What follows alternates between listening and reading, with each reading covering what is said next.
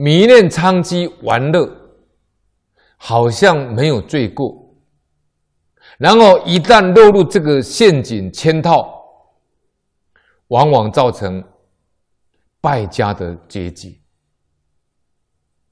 何况父母亲避弃他，亲戚朋友远离他，妻子怨恨他，如此自己绝于五人伦五常之外，丧失自己所生如意的操守，甚至染上性病，身体。遍体长满了毒疮，使得眉毛脱落、鼻子烂掉。有一些呢，严重到体无完肤的人。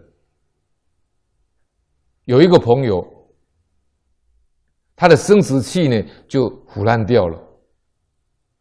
他自己说呢，因为一时疯狂兴起。却遭受到生殖器烂掉呢，就好像终身呢，一生呢受到这个腐烂的宫刑，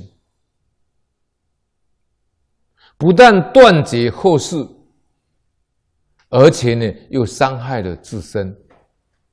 现在就算痛哭后悔，也都来不及了。有一位安徽人，因为染上性病。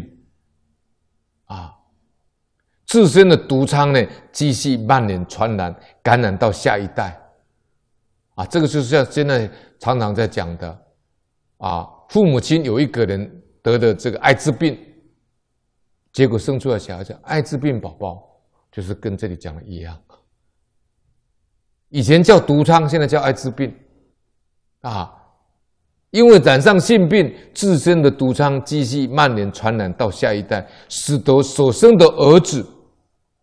全身赤红，没有皮肤，无法养育就死了。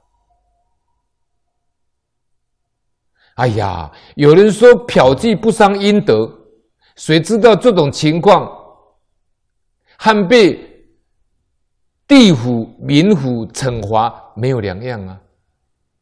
希望大家一定要警惕、警惕啊！